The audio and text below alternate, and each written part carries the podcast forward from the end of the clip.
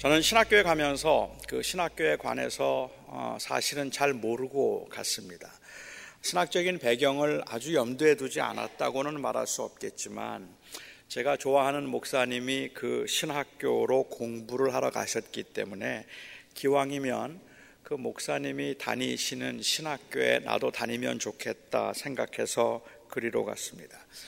그래서 저는 신학교에 갈 때 그 신학교에 관해서도 신학교 교수님들에 관해서도 아는 것이 없었습니다. 하지만 한국에서 이미 신학을 공부하고 왔던 그 이 학생들은 달랐습니다. 한국에서 신학을 공부하면서 이미 책으로 접하고 존경하던 교수님들 밑에서 공부한다는 것 자체만으로 굉장히 큰 영광으로 생각했기 때문에 같은 신입생이면서도 저는 사실은 다른 학생들에게 그 교수님들에 관한 이야기를 들으면서 존경심을 키워갔습니다. 그 당시는 함께 식사도 하고 함께 탁구도 같이 하고 제가 또 차를 들이받아서 사고를 내기도 하고 했던 아주 평범했던 그 교수님들이 돌아보면 참 훌륭하고 그리고 많은 영향을 끼쳤던 분들이었음을 알게 됩니다.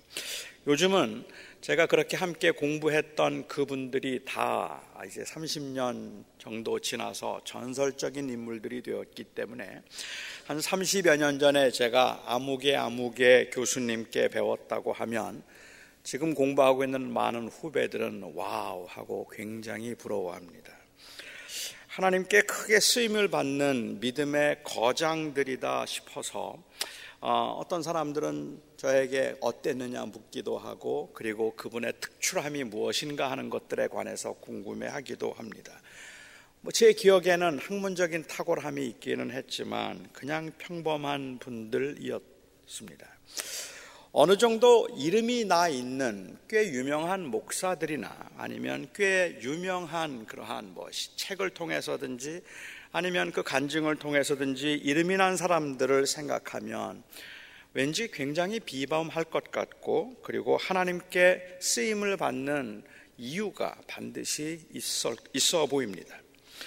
초대교회가 세워지고 한 삼십 년쯤 지나고 난 후에 당시 교인들에게 이미 사도들은 전설적인 인물들이었을 겁니다. 실제로 사도들 중에는 여러 사람이 담대하게 복음을 위해서 벌써 순교를 당했고 그들이 사도들이 남겨놓은 그 글들을 가지고 예수님을 알아가던 사람들로서는 베드로 아니면 이 바울, 마태, 빌립 이런 사람들이 모두 다 선망의 대상이었을 겁니다.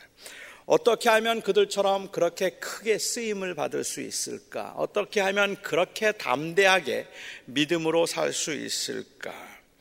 물론 사람들 중에는 아주 잘 준비된 사람도 있겠습니다만은 하나님께 쓰임을 받기 때문에 언제나 남들보다 더 탁월한 것은 사실은 아닐 겁니다. 요한복음의 특징 중 하나가 있다면 열두 사도의 이름을 기록하지 않고 있다는 것이고 다른 복음서에는 다 열두 명의 사도들의 이름을 기록하고 있는데 요한복음은 열두 사도의 이름을 기억하지 않고 일곱 명만 소개를 하고 있다는 것이 특징이고 사도라는 단어를 사용하는 대신에 제자라는 단어를 사용하고 있다는 것도 특징입니다. 요한은 사도들은 이 사도라는 직분, 그 직분 때문에 갖게 된 남다른 권리라든지 권위라든지 남들에게 없는 어떤 특별한 은사나 능력을 소유한 사람들이 아니라 예수 그리스도를 주로 믿고 따르던 그냥 제자들이었음을, 아주 평범한 사람들이었음을 요한은 말하고 싶어 하는 것 같습니다. 그래서 요한복음을 보면 사도들이 예수님의 말씀을 오해한 적도 아주 많이 있었고 요한 자신도 예수님의 말씀이 무슨 뜻인지 나중에야 알게 되었다라고 그렇게 말을 합니다. 우리는 왠지 믿음이 좋은 사람들은 남들과는 다른 어떤 그 남들이 보지 못하는 것을 볼 수 있고 남들이 할 수 없는 것들을 할 수 있는 것 같고 일반 사람들과는 다른 사고방식을 가지고 살아가는 사람들이 믿음이 좋은 사람들일 거라고 생각합니다. 그래서 사람들은 그런 사람들의 일상이 좀 궁금하기도 하죠. 어떤 일을 당했을 때, 특별히 어려운 일을 당했을 때 이런 사람들은 도대체 어떻게 반응할지가 아주 궁금합니다. 믿음이 좋은 사람들은 기적을 가능하게 만드는 사람들이고, 기적을 가능하게 만드는 사람들은 평범해 보이지가 않습니다. 이들의 이 비범함이 부러운 이유가 있다면, 같은 믿음, 믿음을 가지고 산다고 하는 우리들은 너무 평범하기 때문입니다. 하나님을 신뢰하지 않는 것도 아니고 하나님을 사랑하지 않는 것도 아닌데, 믿습니다라고 과감하게 행동할 수 있는 결단력도 추진력도 우리에게는 없어 보입니다. 믿는 사람들, 믿음이 있는 사람들은 뭔가 그러한 그 특출함으로 인하여서 그 삶에서 기적을 보면서 살 수 있을 것 같은데, 우리는 너무도 믿음이 부족해서 그냥 일상에서 벌어지는 그 일들에 평범하게 사고하는 것 말고는 할 수가 없을 것 같아요. 하나님을 신뢰하지만은 두렵다는 말입니다. 이치적으로는 필요하다면 집 팔고 직장 그만둘 만큼 과감할 수 있음이 바로 믿음이겠다 싶은데, 너무 계산적이고 그리고 너무 합리적이라서 우리 주변에서는 아무런 기적도 일어나지 않는 것 같습니다. 물론 무모함을 믿음이라고 부를 건 아니겠지만, 그래도 사건과 역사를 가능케 하는 믿음은 담대함과 비범함이 있어야 할 것 같습니다. 초대 교인들은, 아마도 사도들에게는 이와 같은 특별함이 있어서 하나님께 선택을 받았고, 또한 하나님 앞에 크게 쓰임을 받기 위해서 그들에게는 그와 같은 남들에게는 없는 그 비범한 그리고 담대한 믿음이 있었을 거라고 생각했습니다. 그리고 오늘 본문에 두 명의 사도가 나옵니다. 저는 사도 요한이 이 두 사람을 믿음이 없는 사람이라고 소개하고 있는 것 같지는 않습니다. 그냥 아주 평범하고 그리고 아주 합리적인 사람들로 두 사람을 소개하고 있습니다. 저는 요한이 여기에 있는 이들이 다른 반응을 보였어야 한다고 말하고 있는 것이 아니라, 오히려 지극히 상식적인 평범함을 통해서 나타나는 주님의 능력을 강조하고 있다고 생각합니다. 오늘 본문에 관한 그 설교, 아마 여러분도 많이 들어보셨을 거라고 생각하는데, 본문에 대한 설교 중에는 우리가 절대로 본받지 말아야 할 반면 교사로 이 두 사람을 소개하는 경우가 사실은 많지만, 저는 솔직히 이 두 사람이 보인 반응 말고 다른 반응을 보일 자신이 저에게는 없습니다. 그래서 제가 문제가 없다는 말은 아니겠지만, 주님께서도 이 두 사람을 과연 꾸짖으신 걸까라는 것이 궁금합니다. 우리는 주님의 대화 가운데서, 주님, 주님과의 대화 가운데서 마리아에게서 볼 수 있었고, 니고데모에게서 볼 수 있었고, 사마리아 여인에게서 볼 수 있었던 이 동문서답을 오늘 본문에서도 볼 수가 있습니다. 식사도 하지 못한 채 모여서 주님의 말씀을 듣고 있던 그 수많은 군중들에게 주님은 불쌍히 여기는 마음이 들었습니다. 그래서 주님께서는 빌립에게, 우리가 어디에서 이 떡을 사서 사람들에게 먹이겠느냐 물었습니다. 다른 복음서를 보면 제자들에게 주님께서 물었다고 했는데, 요한복음만 그 질문을 빌립에게 했다고 기록합니다. 왜 빌립에게 했을까요? 아마 짐작한 건데는, 주님께서 오르셨던 그 언덕이 벳세다에서 아주 가까운 곳이었는데, 빌립과 안드레가 벳세다 출신이니까 그 동네 지역을 잘 알고 있는 빌립에게 어디에서 떡을 살 수 있겠는가 물었을 겁니다. 그런데 사실 주님의 질문은 주님을 따르는 사람들에게는 아주 비현실적인 질문으로 들린다는 말이죠. 세상 물정을 몰라도 너무 모르는 분이 주님이십니다. 그 사람들에게 줄 떡을 어디에서 살 수 있겠는가 하는 그 장소가 문제가 아니라, 그들에게 떡을 사줄 만한 돈이 있는가 하는 것이 사실은 문제인데, 어디에서 떡을 살 수 있겠느냐니요. 이렇게 비현실적인 질문이 어디에 있습니까? 주님은 빌립이 예수님에게는 이 꿍쳐놓은 비자금이 좀 있어서 돈을 좀 가지고 계시기 때문에 이 사람들, 배고픈 사람 먹여줄 텐데 어디 가서 음식을 살 수 있을까라고 그렇게 묻거나, 아니면 주님은 돈을 만들어낼 수 있는 분이니까 뭐 이 사람들에게 먹이는 건 문제가 되지 않을 것이라고 그렇게 생각해 주기를 기대하지 않았을 겁니다. 빌립이 대답합니다. 이 많은 사람들에게 조금씩만 먹여도 이백 데나리온이 필요합니다. 한 데나리온이 한 노동자의 하루 일당이니까 뭐 캘리포니아 기본금으로 기본 그, 이, 그 이 임금으로 계산을 해도 이만 불은 좋게 될 겁니다. 제자들에게 그 돈이 어디 있습니까? 비록 병자를 고치고 귀신을 쫓아내는 기적을 행하고 돌아온 지 얼마 안 돼서 영적으로 굉장히 상승한, 상승된 분위기라고 할지라도 수만 명의 백성을 먹일 그 이 양식을 준비하라는 말씀은 당황스럽기 이를 데 없다는 말이죠. 그런데 여기에 대해서 요한이 말하고 있는 그 주석이 조금 흥미롭습니다. 주님이 그렇게 말씀하시면 친히 어떻게 하실는지 다 아시고 빌립을 시험했던 것이다 라고 기록을 하고 있습니다. 빌립을 시험하기 위해서 주님께서 우리가 어디에서 이 먹을 양식을 구할 수 있겠는가라고 물었다는 말입니다. 그렇다면 주님께서는 빌립의 무엇을 시험하기 위해서 지금 이 질문을 하셨는가 하는 게 중요하지 않겠습니까? 빌립이 어떻게 대답해 주기를 주님께서 기대하셨을까요? 주님, 제가 가서 가게 알아보고 오겠습니다. 이렇게 대답해 주기를 기대했을까요? 아니면 주님, 그게 말이에요. 주님, 원하신다면 돌을 떡으로 만들 수도 있는 분이 주님이신데 가게까지 갈 건 뭐 있겠습니까? 그냥 이만 명, 그냥 여기 있는 수만 명 먹여주시죠. 이렇게 대답해 주기를 주님께서는 기대하셔서 빌립을 시험하신 겁니까?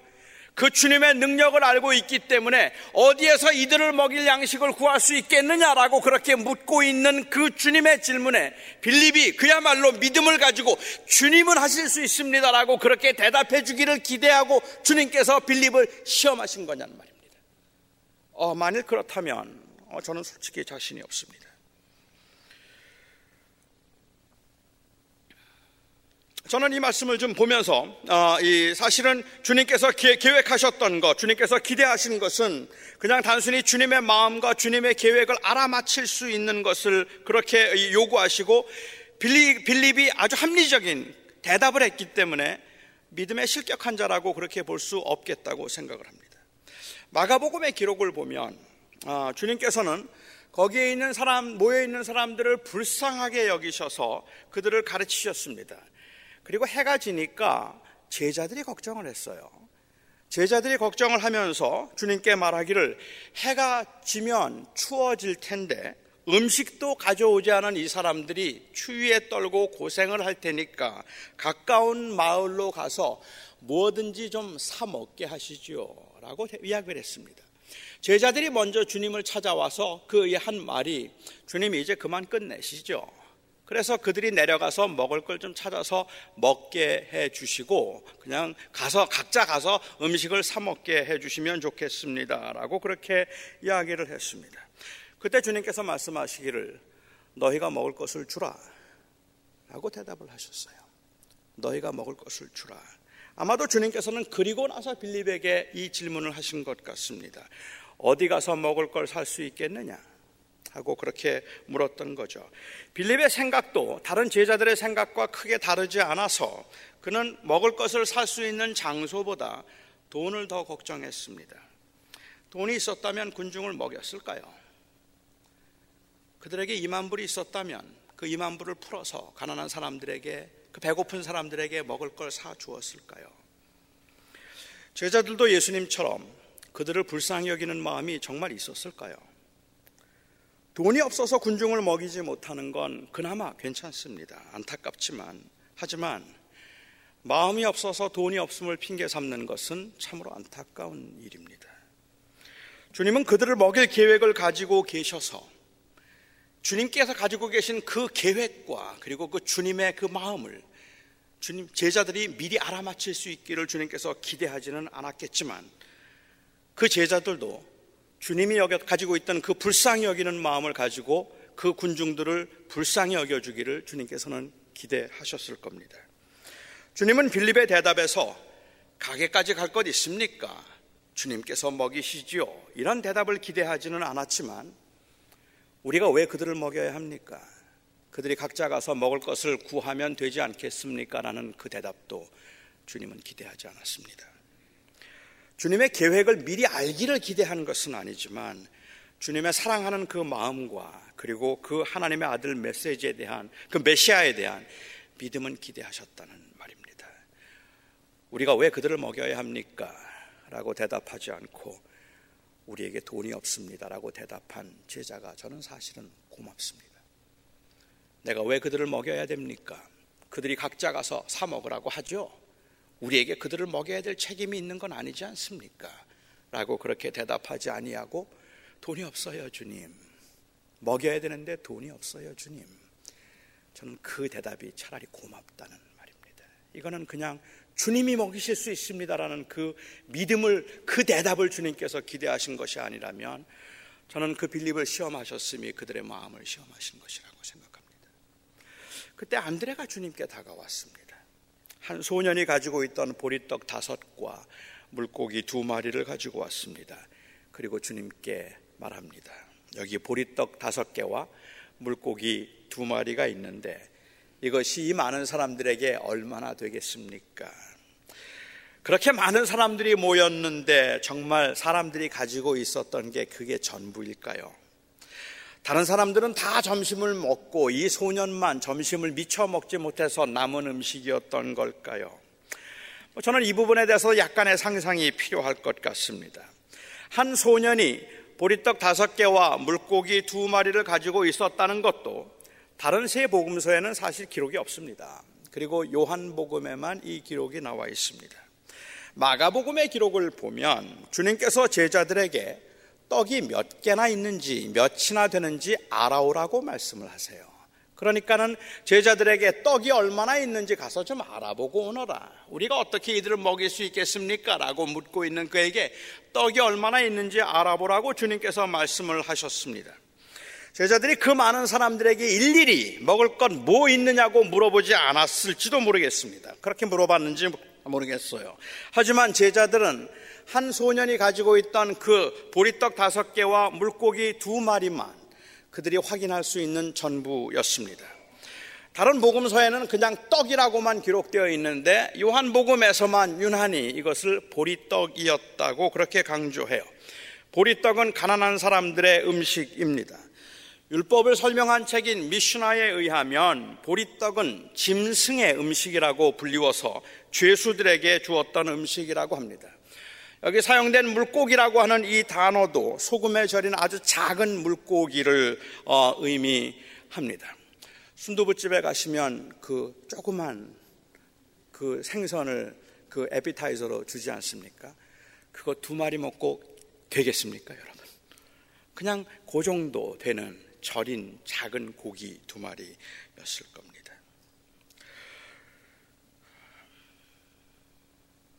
한 소년의 한 끼 식사로도 아주 많이 부족한 양입니다.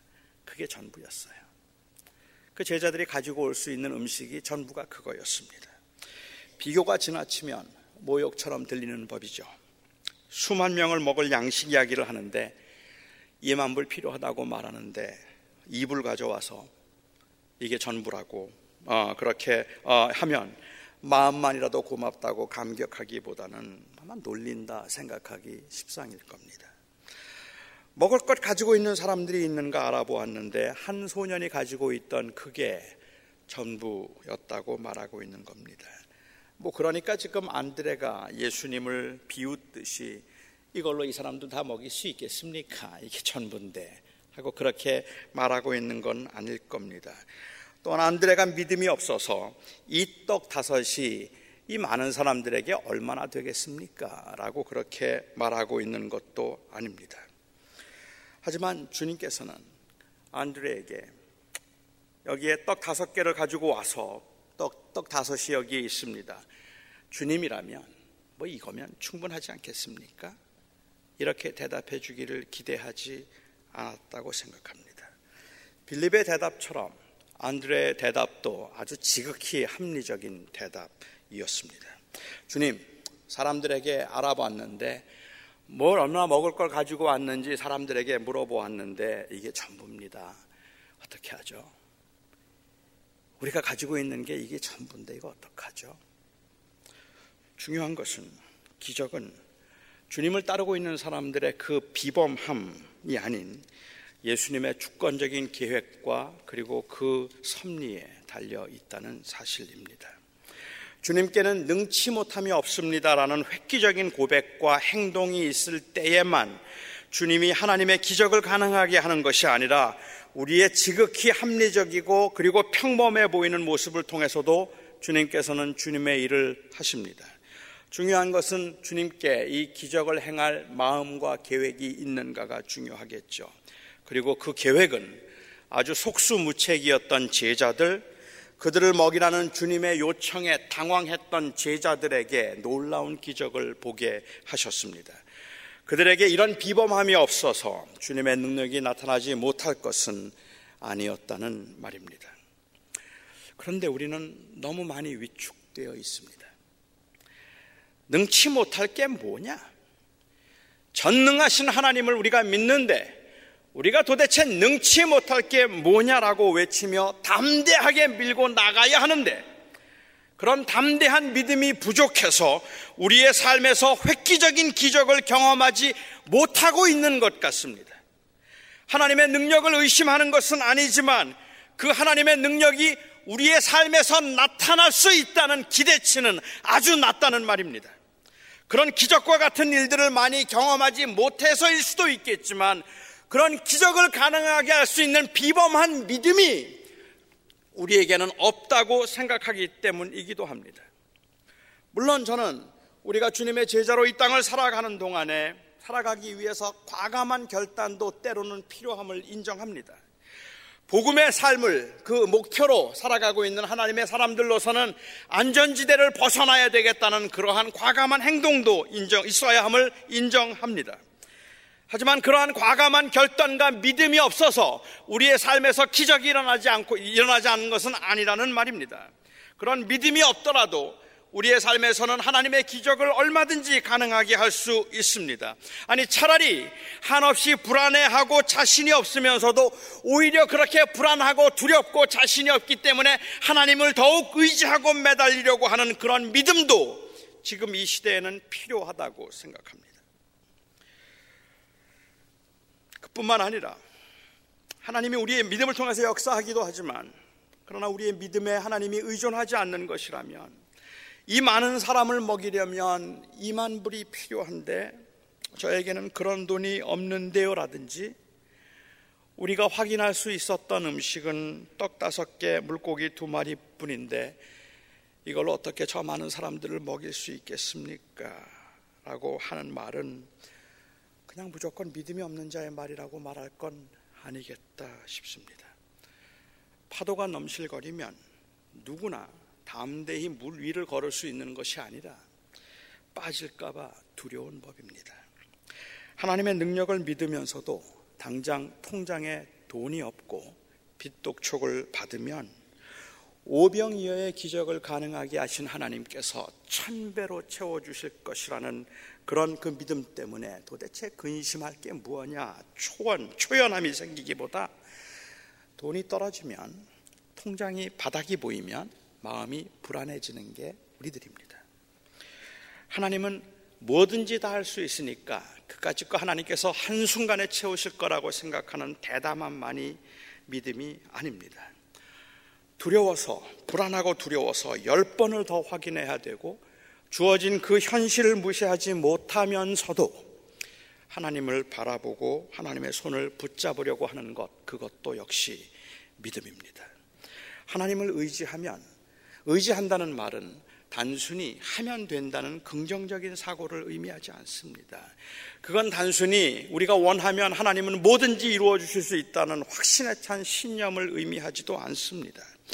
하나님을 의지함은 불안함 중에도 끊임없이 하나님을 바라봄입니다.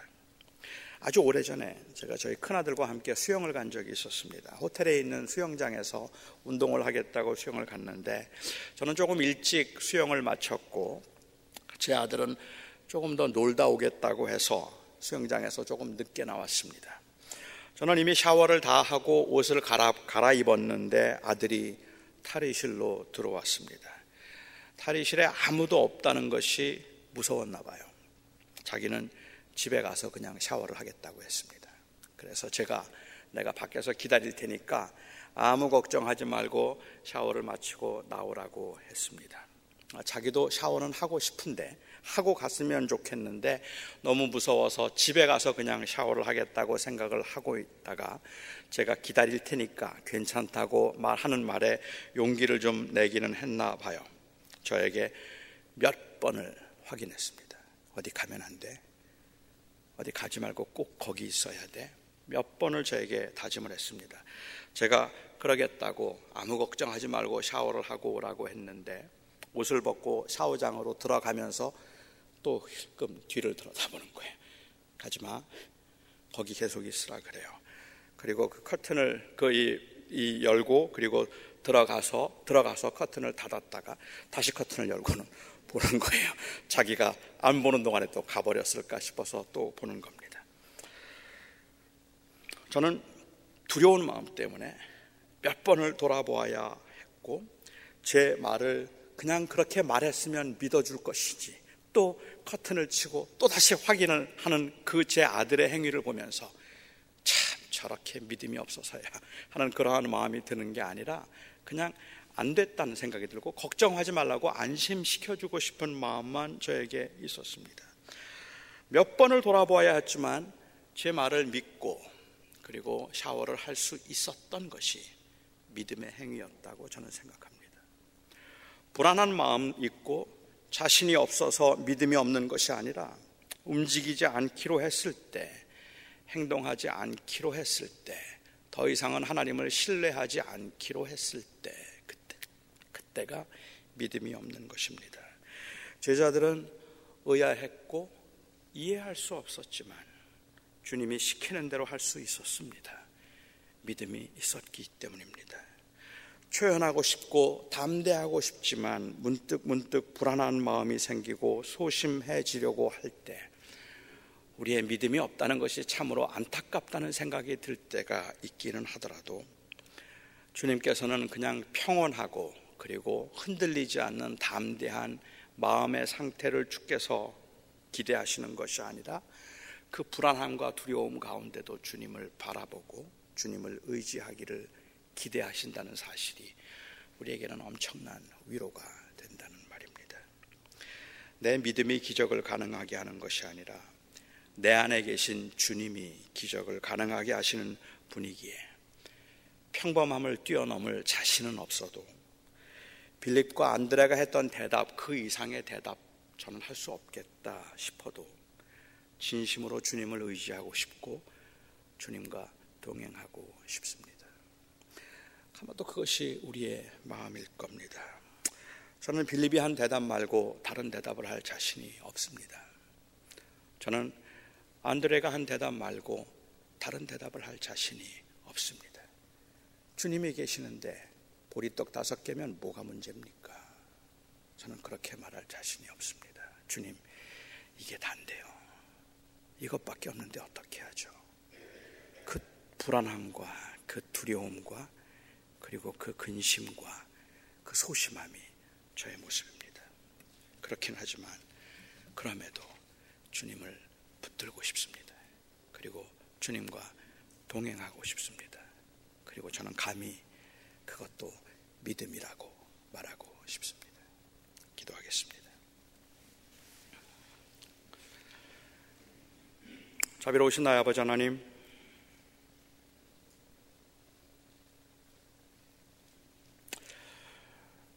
우리에게는 믿음이 없음을 고백합니다. 매 순간 모든 상황에서 주님은 전능하시니 못하실 게 없겠다 생각하고 환경을 보며 두려워하기보다 오히려 모든 어떤 환경에서도 초연할 수 있는 믿음이 없음을 인정합니다. 하지만 주님, 그럼에도 불구하고 우리는 주님이 없으면 아무것도 할 수 없다는, 주님만 우리의 힘이시라는 그 고백은 있습니다. 비록 불안하지만, 비록 두렵지만, 그래서 때로는 주님 밤잠을 이루지 못할 만큼이나 그렇게 많은 근심에 우리가 놓이기도 하지만, 그런데도 주님을 믿고 싶고 주님과 동행하고 싶습니다. 주님께서 우리들에게 그 담대한 그 심리적 상태를 기대하기보다 그 불안함과 두려움 가운데도 주를 의지하고 바라보려는 그 마음을 주께서 기뻐하신다 생각하며 위로를 받습니다. 거룩하신 아버지 하나님, 오늘도 함께한 모든 사랑하는 성도들이 그 기적을 가능하게 함은 우리의 믿음이 아니라 주님의 계획인 것을, 주님의 주권인 것을 알고 믿게 하여 주시옵소서. 예수님의 이름으로 기도하옵나이다.